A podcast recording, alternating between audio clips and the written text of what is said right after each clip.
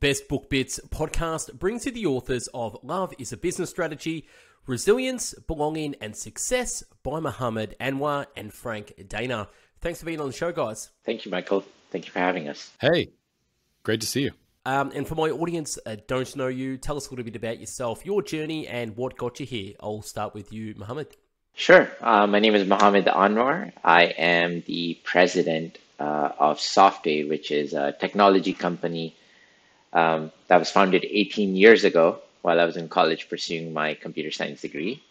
And uh, within about 10 years of running the business, uh, starting off as a 20 year old entrepreneur, I believed I had hit the pinnacle of success. I was driving my fancy cars, flying planes around Texas, and living the life on, of an entrepreneur or living the American dream, especially for someone like me as an immigrant to this country. So that's where I was. And then all of a sudden, 2015, our company was on the verge of bankruptcy. We were almost 300 employees at the time, and uh, we were struggling to sustain our business.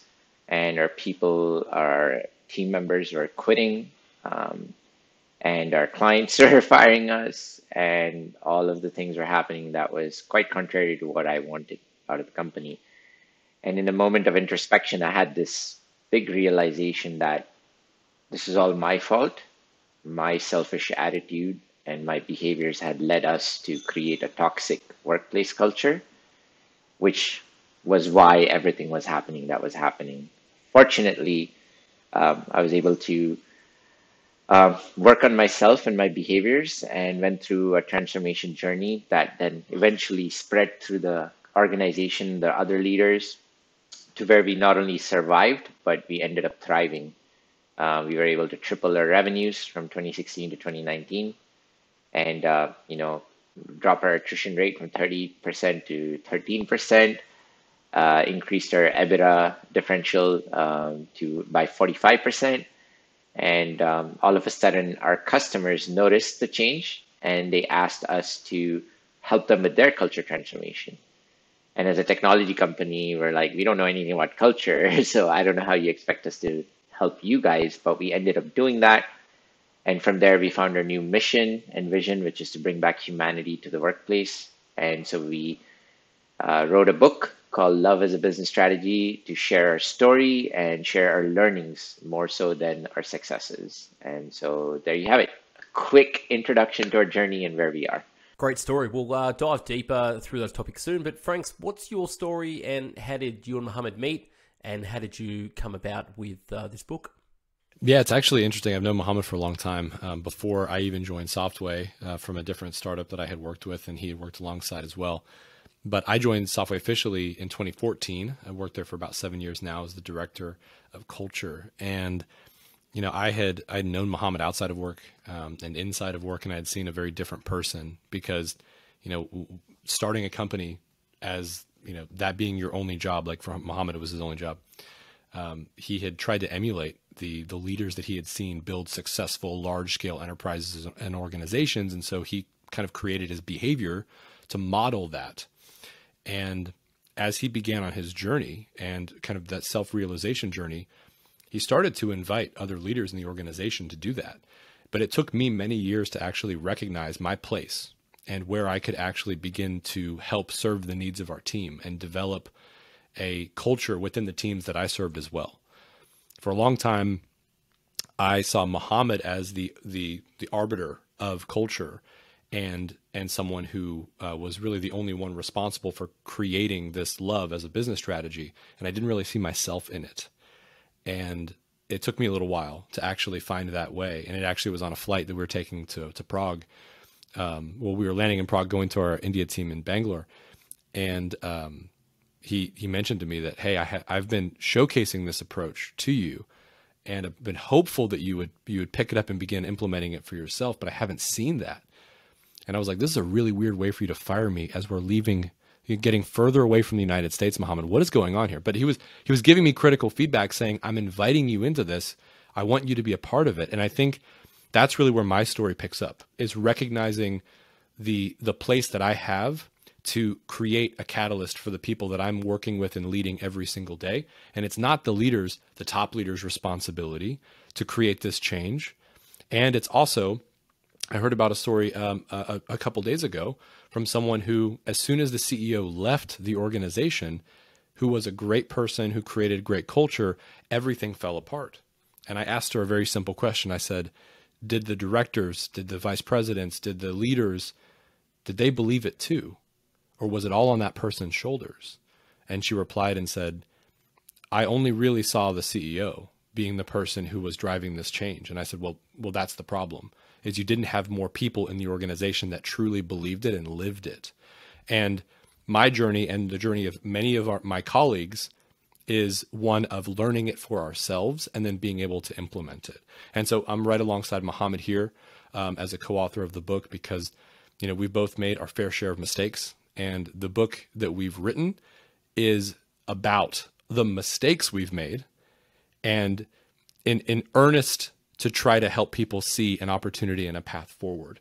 So that's that's really why we created Love as a business strategy, not to show you all the right things, but rather we're real people making real mistakes in business. Here's how we can move forward together. Yeah, I think it's an exciting time uh, for the book coming out with new and exciting leaders coming out that can really showcase love and, and what it can do for a business strategy. Um, people want to work in a loving environment. Talk to me about your business and, and Softway and how it came about. Sure. So Softway is the company that um, we all work for, me and Frank and our coworkers. And as I mentioned before, it's a technology company. But today our vision is we are a technology company focused on transforming workplace cultures for our clients. So we will leverage technology to help with culture change and behavior change, which we believe is the foundations of, you know, uh, building the right culture is your behaviors, individual behaviors. So we help facilitate experiences uh, for leaders called Seneca Leaders, where we take them through a two day workshop uh, of an introspective journey through our storytelling. So they can hear our stories and see themselves in through our stories and see where they've made mistakes and hopefully come to the realization and commitment to change their behaviors. And then we have uh, digital or technology based products like mobile applications, um, online learning platforms, and metric uh, like measurement tools to help with organizations and people of the organizations go on their individual behavior change journeys. So these are asynchronous technology platforms used to help people hold them accountable, have micro learning opportunities, do an introspective journal, learn more about themselves and how they are experienced with their coworkers because culture at the end of the day is how you're treated and how you feel around your coworkers. So how can we make them more introspective self-aware and start beha- uh, transforming their behaviors to create a better culture? So we built a, tech, a suite of technology products to do that. And then in this virtual world since uh, you know we're all remote and we can't really have a same in-person experience for training and are going through leadership experiences, we've created technology products to help us make our virtual sessions more interactive and inclusive. So we have a second screen mobile application that we use together with Zoom to take people through experiences, interactive uh, things with each other in the class, plus with the instructor, making it more inclusive and people's voice heard, and they are uh, participating in activities that keeps them heavily engaged. So we leverage technology wherever we can to help empower the true asset of any organization, which is the people, by helping them change their behaviors and mindsets. Yeah, great recap. Now, Frank, this one's a, a question for you. You're a, a, director of culture at the company Softway. Um, why is culture so important in the workplace? Yeah, I think I think it's first it's important to to define culture, um, and it is it is that emotional environment and experience that is created through the behaviors that each of us has, right? And so, the reason why it's vital to an organization is because the way people behave in teams, the way I may trust you to make a decision or empower you or forgive you for an act actually creates or destroys the ability to be a better performing team or a better performing organization at large. And so what we have started to to find and we've built a framework out that actually supports this approach is that when you focus on behavior, which is really the combination of your mindsets, your attitudes and the way you communicate, that ladders up to a culture which we call the culture of love. And that culture of love is able to truly support a, a high performing organization.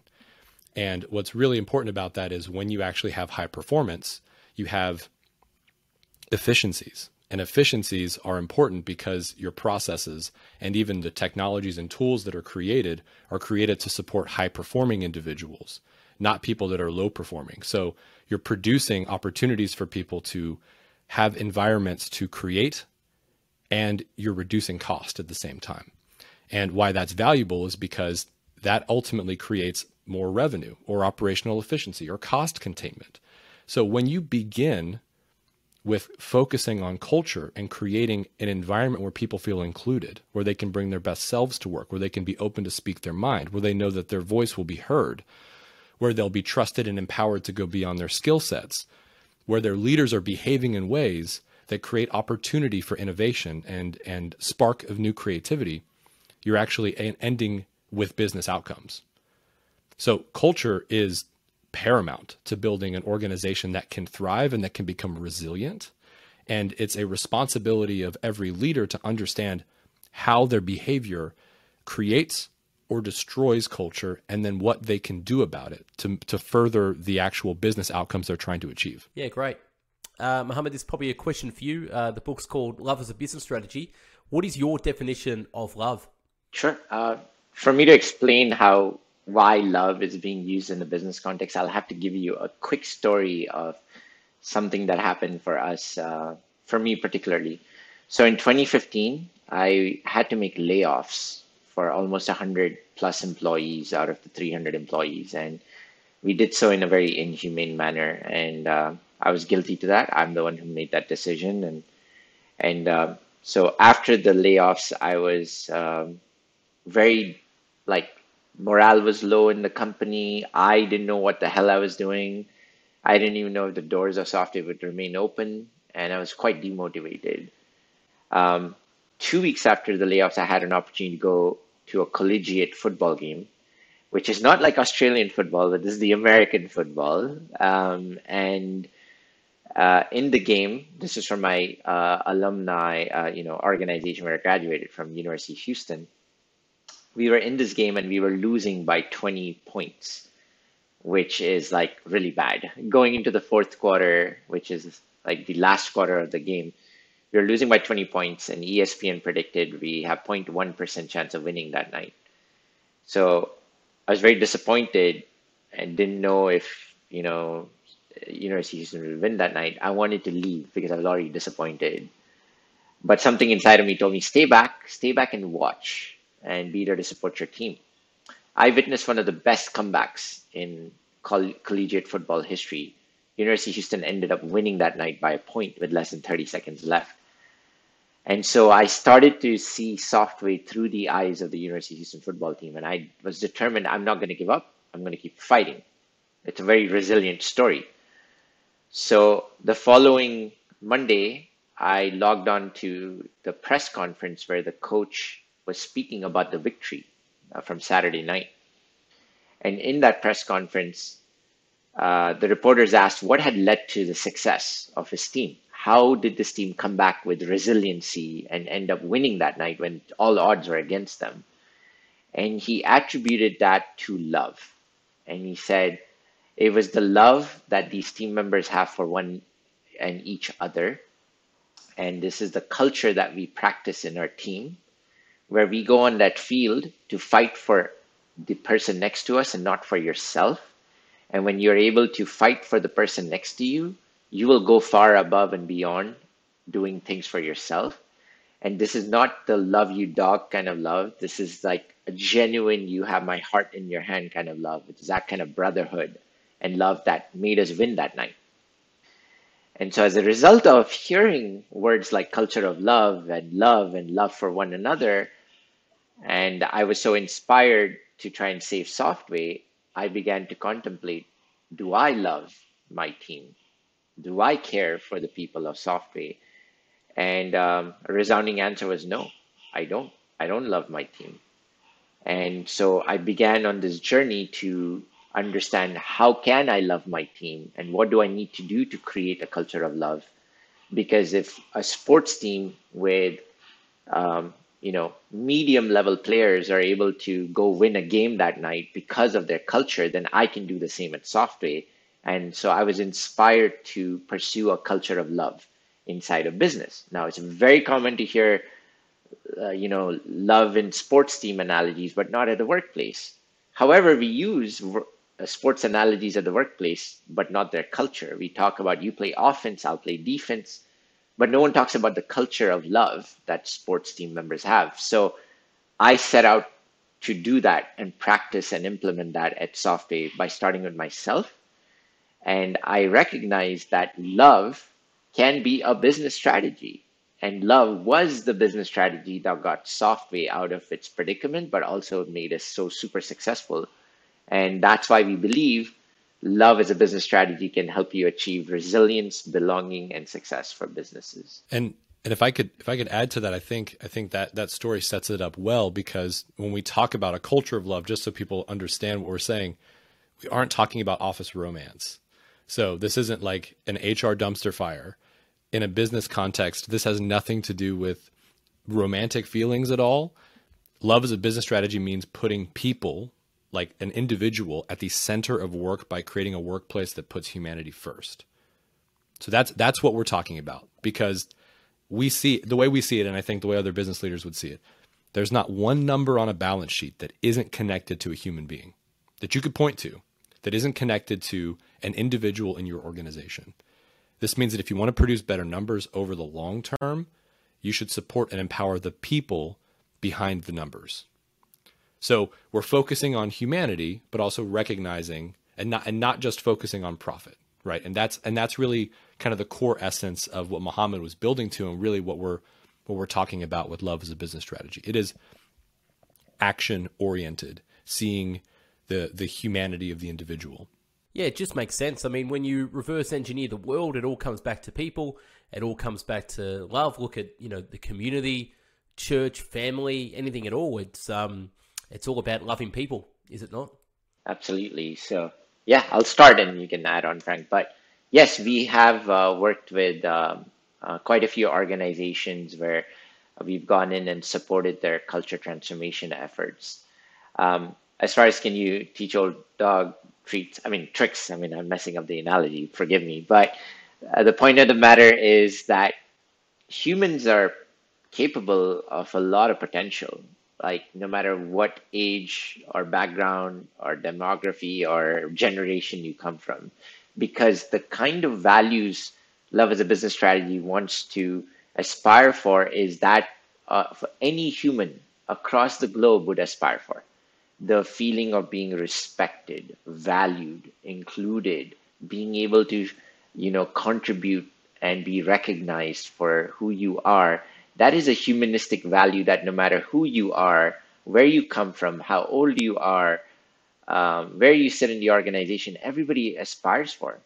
And so when you're able to show what's in it for them, what's in it for every individual inside of the organization, and show them that this is a, a universal value that we're aspiring to create uh, a space for, everybody is, first of all, willing to be committed and so we try to get the organization to a state of commitment that every individual in the organization, starting with the topmost leaders, are committed to building an environment where human values are, are espoused for.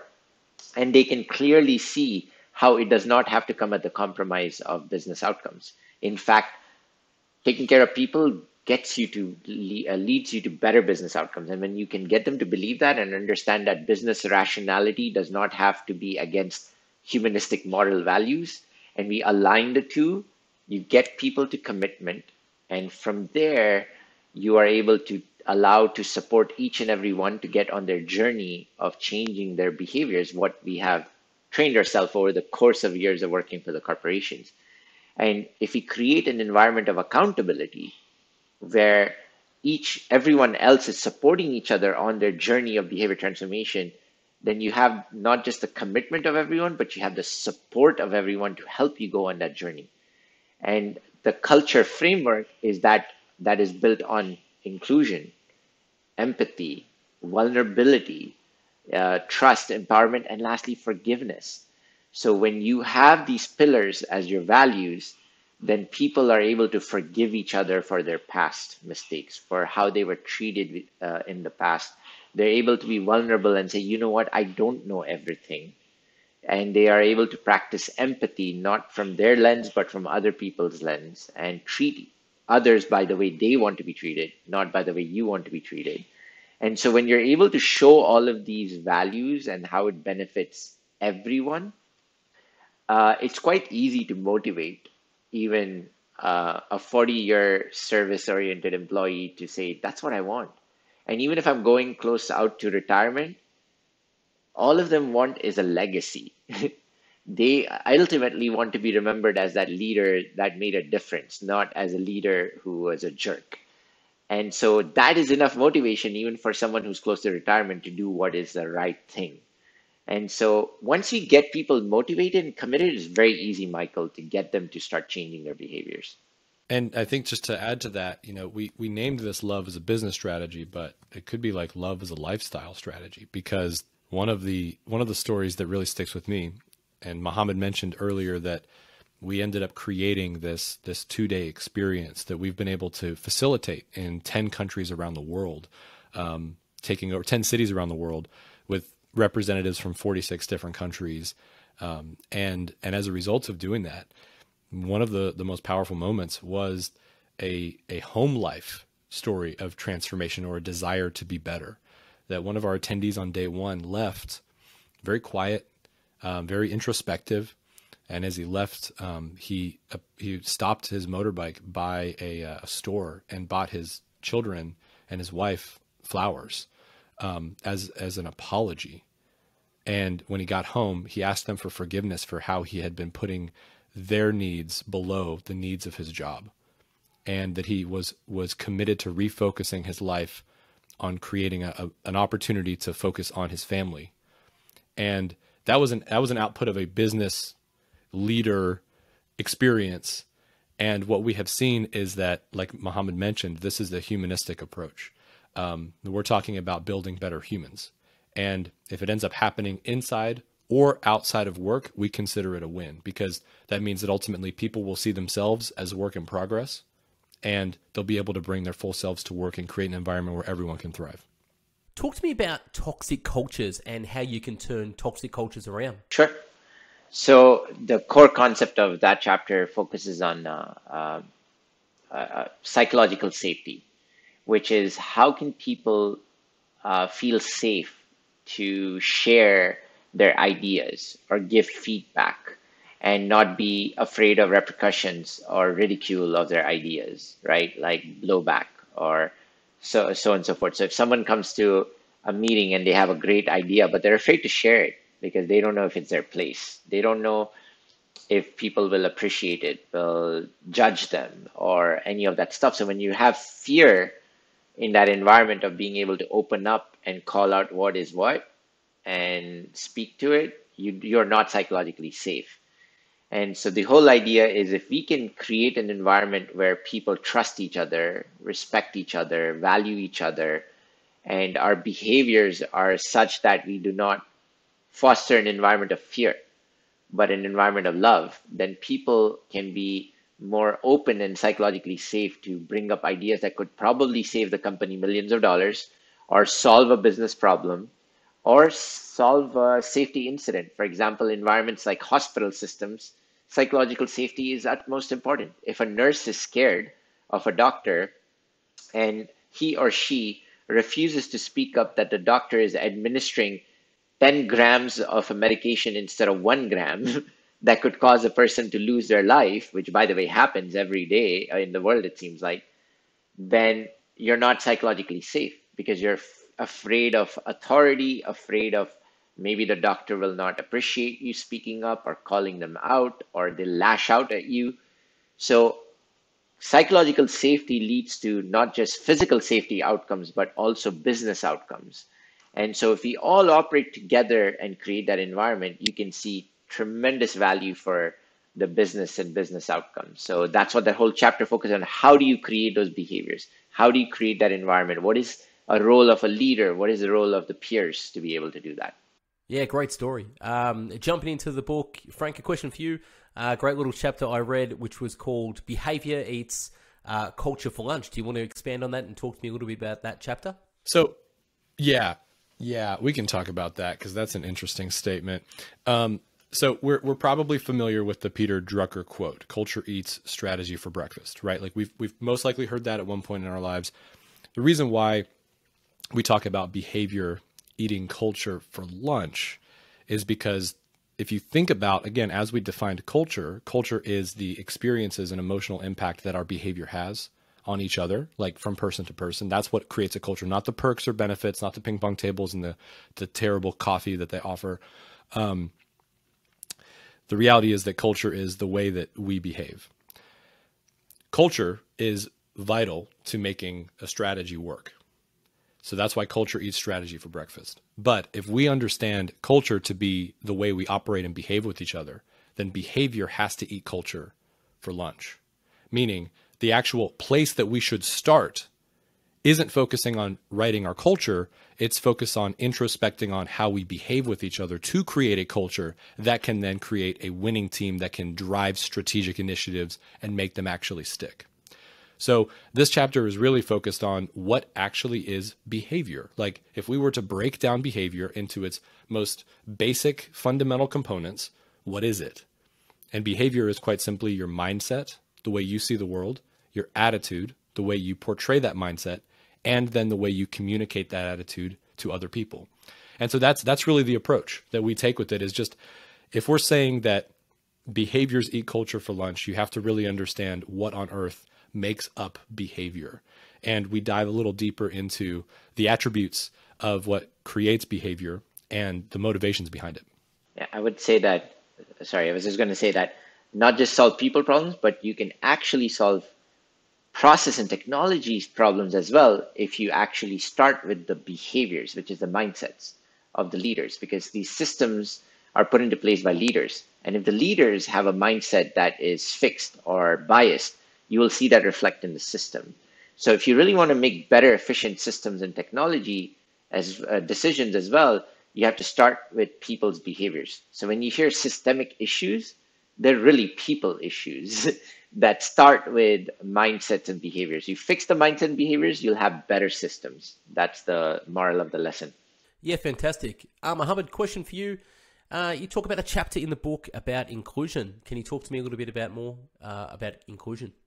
Sure. So, you know, there, there's a lot of uh, conversation nowadays in the world, especially about diversity and inclusion, where diversity comes first and inclusion is the second part of that equation. And some organizations do it the other way around. But what we believe is that you cannot truly harness the true power of diversity um, if we are not inclusive.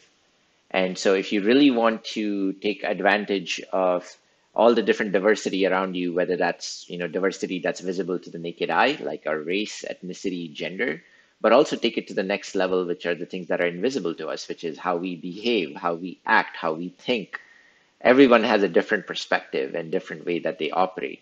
So if you want to really harness that value, we have to create an environment of inclusion where people's voices are heard, no matter what their background is, where you're making space for them to bring their ideas to the table, where we're able to give them opportunities to even come to the table, let alone their voices heard.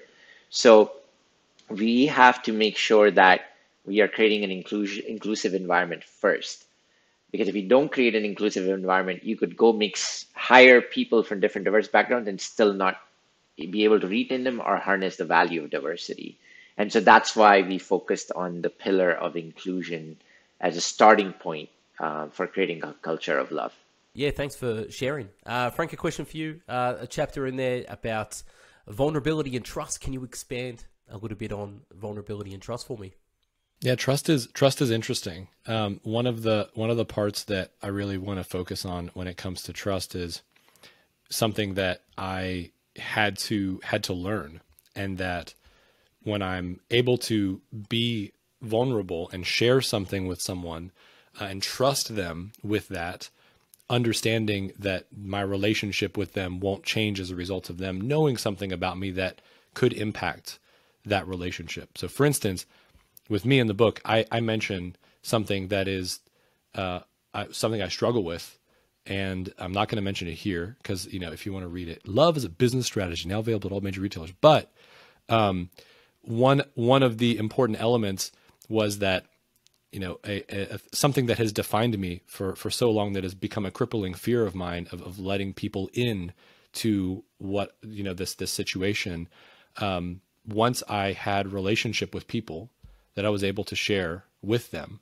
um, what this thing was it really transformed my approach because I was able to fully understand that my relationship with them actually overpowered my fear of being found out. But the, the, the core foundation of trust in this chapter is something that we talk about between the differences of predictive trust and vulnerability based trust. And predictive trust is quite simply the idea that you know you know how someone's going to predict you're going to predict what they may think or do so you're only going to do or assign something to someone that has everything to do with what you've seen them do previously. So predictive trust is I've seen you do this before, or I think you can maybe have the cognitive load to deliver this. So I'm going to I'm going to ask you to do it again. And predictive trust is really where a majority of teams are working from today. Because, you know, Michael, you know, what I've seen you deliver in the past is what I think you can deliver in the future. And it limits the trajectory of people and teams because it doesn't allow people to go beyond their skill sets you know to try something new. That's why you have turnover in organizations because people feel like they're stagnant. So they're like i need to go somewhere else where i'm actually given a chance to try. The other side of it the flip side of it is vulnerability based trust and that is where you're able to trust someone to go beyond a skill set that you've even seen and the value that that creates not only in that person's life, but also in the ability to create a team dynamic where people are given a chance to try. And if you're creating a space for people to fail, you're still creating a, really inclusive environment for people to bring their full selves and even go beyond what they're capable or what they think they're capable of doing. My example of that is everything that Mohammad has ever done for me inside of this organization. Um, what I'm doing now is only a result of Mohammad believing that I was capable of doing it without ever seeing me do it. And him knowing me, just a little bit of what he knows, is able to say, I've never seen you tackle that, but I know if I give it to you, you'll tackle it. And you'll do probably better than what I would expect someone to do. And so that's that's part of that that trust element. And there's two distinct el- approaches to trust that we break down in the book. Talk to me about people, processes, and technology. Yeah, so that's that's chapter 13. We talk about we tell a story of um, the systems that we had in place. And uh, you know, ultimately, this entire book is built on storytelling, right? It is literally our own lived experiences. Um, but this story we talk about, um, we discuss some biometric tracking systems that we had in our India office, and the intentionality behind these systems and this technology that was put in place. Um, you know, and hey, we told pe- people, listen, this is for security, confidentiality, etc. But what we actually used it for was when people arrived late to work, we would punish them in different ways. So we would dock their pay as a result of them coming into work, or uh, like if they were late, for instance. Um, and you know, if if HR hadn't uh, assigned or been aligned to them coming in late, they would actually like lose that pay for that day. And there were other issues that we had around, you know, folks not putting in leave appropriately and so as a result of taking leave for, you know, vacations or other things, some sometimes they wouldn't actually get paid as a result of these processes that were put in place. So we talked about um, you know, if people wouldn't apply for formal vacation leaves, the the system that we had in place, not the biometric scanning system, but this HR system that we had would literally mark them as absent and would also dock their pay. And we wouldn't even tell them about it in advance, right? So people would get their paychecks and only see a third of their paycheck at the end of the month. So you can imagine this is not a good approach um, at all. And what we started to realize is number one, these are inhumane ways of treating human beings um, and needed to be rectified, which they were. But what we actually recognized is that the people problems shouldn't be addressed or fixed through process and technology. They're fixed through behavior and and culture and team dynamics.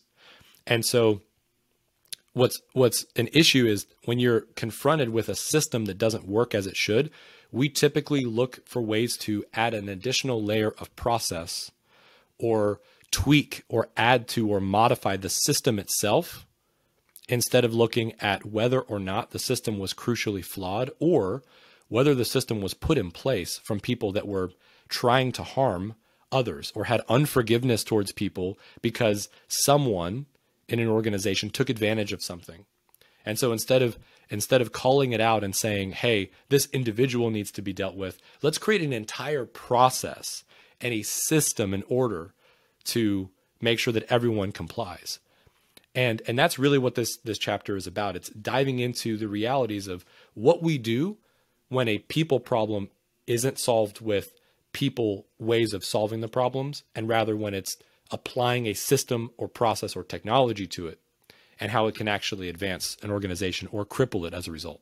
It's a good segue from my last question. Um, what is the Seneca Leaders? Cool. So, Seneca Leaders is this two day experience that we crafted uh, originally for our own leadership. So, when I began on my journey, um, I had been on the journey for almost two, three years, and then I needed my rest of my leaders to also start following the footsteps that I had laid the foundation for.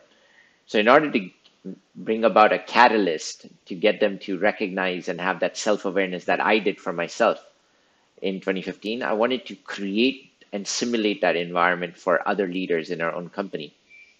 And so we created this two day experience. Back then, it was called Mindshift and from there, we created a product for the rest of our customers where we take leaders uh, and upcoming leaders through a two day experience workshop where we take them through an introspective journey through storytelling, through empathic story, storytelling. So, like, for example, facilitators like myself will share here is our lived experience. This is what I made mistakes leader to leader.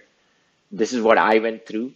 This is where I failed and by doing that, we're allowing the rest of the audience to also get vulnerable and open up and see themselves through our storytelling and get to a point of realization and self awareness. So, two days of a course like that gets people to recognize how their behaviors are causing harm to the culture and how they can commit to transforming those behaviors. So, it's a two day experience, less of a training. It's not led by the academic side or case study side but leader to leader, here are our lived experiences which you can relate to. So let's talk about how our behaviors can change to build, build a better culture and environment for our organizations. So that's what Seneca Leaders is. It all sounds great. Uh, before we wrap up, sort of where can people find the book? Yeah, I would say Amazon is a great spot, place to start. Uh, we have it. Um, every every book seller has it. Uh, some Barnes Noble, uh, Apple, if you wanted to buy for for Apple Books. Um, we also have an audiobook version of the book as well. It's available through Audible. So really anywhere that you're purchasing the books, um, you know, our, our book should be available. And we'd, we'd love to, um, to get your feedback as well and, and hear from you. If you get a chance to read it, uh, you can reach out directly to us via loveasabusinessstrategy.com. Um, and that's where you can also find out more information about it and about Seneca leaders and some of the other um, content. So throughout the book, we do have um, elements that people can actually find on our website as resources. So as we go through and talk about some of these elements that we discussed even today, um, there are there are resources that we've created specifically for the book readers. So as you're going through the journey of reading the book, there are additional elements that you can use uh, for yourself as you're going through that journey. Also, that's on our website, loveasabusinessstrategy.com. Question for each of you, starting with uh, Frank. What's the last message you want to leave my audience? You know, I was I was inspired by uh, over this past weekend. We got a chance to to take some time as the Seneca Leaders Facilitation Team and, and step away um, and get kind of prepared for gearing up for doing more in person experiences again. And there's something that Mohammad said during our conversation that really stuck with me that is still continuing to stick with me is you can't change anyone else but yourself. What you can do is influence others. And you can influence others through your behavior, but the only person you can really change is you. And that's what I would say if you're interested in reading this book is consider yourself as you're reading it, not who you should give this to to subtly like jab them into reading it, saying, This is what you do, you do the same thing. But consider for yourself and for a moment your the need for you to improve and change instead of looking at everyone else consider yourself. And Mohammad for you? Sure i think the last message i would leave is for the rest of the audience is that you know the workplace has changed. We've actually sped track uh, a workplace revolution by virtue of the pandemic. It's actually made everyone realize out there that you know what i don't have to go work with people i don't enjoy working with I don't have to be at the office every day being micromanaged. I can be respected, valued, and uh, treated for who I am. And I think for many years, up until COVID, people believed that this is just what workplace is. It's just business. It's this rational thing. It's there's it's nothing personal. But the reality is that um, life is comprised of work, and work makes a big part of our lives. And we all have a right to have a better workplace. And uh, I would just leave the audience with hope and a message of love that this uh, the humanity will persist and we will succeed. And workplace is no different. We can be humanistic and take care of each other and be there for each other, whether we're hit with a world pandemic or we have a business crisis. And so keep having faith and belief that we can have a better work environment so that we may be better parents, brothers, siblings, neighbors, uh, human beings for this uh, planet Earth. So that's my last message. I want to thank you both for being on the Best Book Bits podcast. Um, to my audience, go out there, follow these guys, uh, buy this book, check it out. It's fantastic. Mohammad Frank, thanks for being on the Best Book Bits podcast. Appreciate your time. Thank you, Michael. Thanks, Michael. Thanks very much. Have a great day. Okay, bye.